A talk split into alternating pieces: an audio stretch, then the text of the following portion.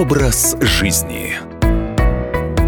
Здравствуйте, в студии Екатерина Шевцова. Сало. Очень вкусное, но вот полезное ли? Давайте начнем с истории. Самая древняя традиция производства сала, подтвержденная документами, существует со времен Древнего Рима в Северной Италии. Вообще-то сало любили во многих странах.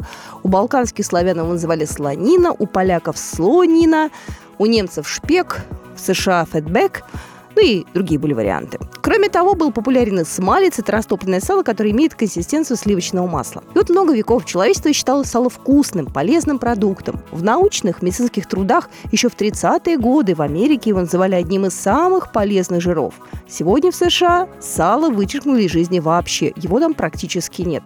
А в остальном мире считают, что это один из самых вредных продуктов. Приговор ему вынесли в начале 60-х, когда в Америке объявили войну холестерину. Животные жиры и прежде всего сало считались главными его источниками. В 95 году, когда с салом покончили, его полностью вытеснили маргарины с трансжирами. Вдруг выяснилось, что опаснее этих трансжиров ничего нет. Они стимулировали развитие различных болезней, инфарктов, инсультов и прочего. Казалось, настало время для реабилитации сала, но не тут-то было, потому что глобальные пищевые компании, которые сначала убили сало, потом подсадили мир на трансжиры и последним нашли альтернативу – дешевое пальмовое масло. Если говорить честно, сало – это настоящая калорийная бомба. Практически полностью состоит из жирных кислот. Калорийность сала составляет 770 килокалорий на 100 грамм продукта. Это очень много. Однако, помимо жира, оно еще содержит массу необходимых человеку веществ. Я перечислю лишь некоторые. Витамины А, Е, Д и группы В, никотиновую кислоту, полный аминокислотный набор и много-много что еще. То есть, с одной стороны, калорийность и вред для худеющих, а с другой – очевидная польза.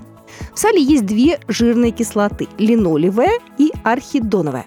Они очень важны для мозга, помогают его формированию, развитию плода у ребенка и потом защищают мозг в течение всей жизни. Плюс еще эти кислоты есть во всех оболочках наших клеток и вообще зависит от них, смогут ли они работать нормально или нет. А вот в сале вполне приличное количество такой архидоновой кислоты, а в пальмовом масле ее вообще нет. Вопреки мифам, сало не главный виновник ожирения. Накоплению подкожного жира гораздо больше способствуют углеводы, сахар, сладкое, мучное, значительно больше, чем жиры.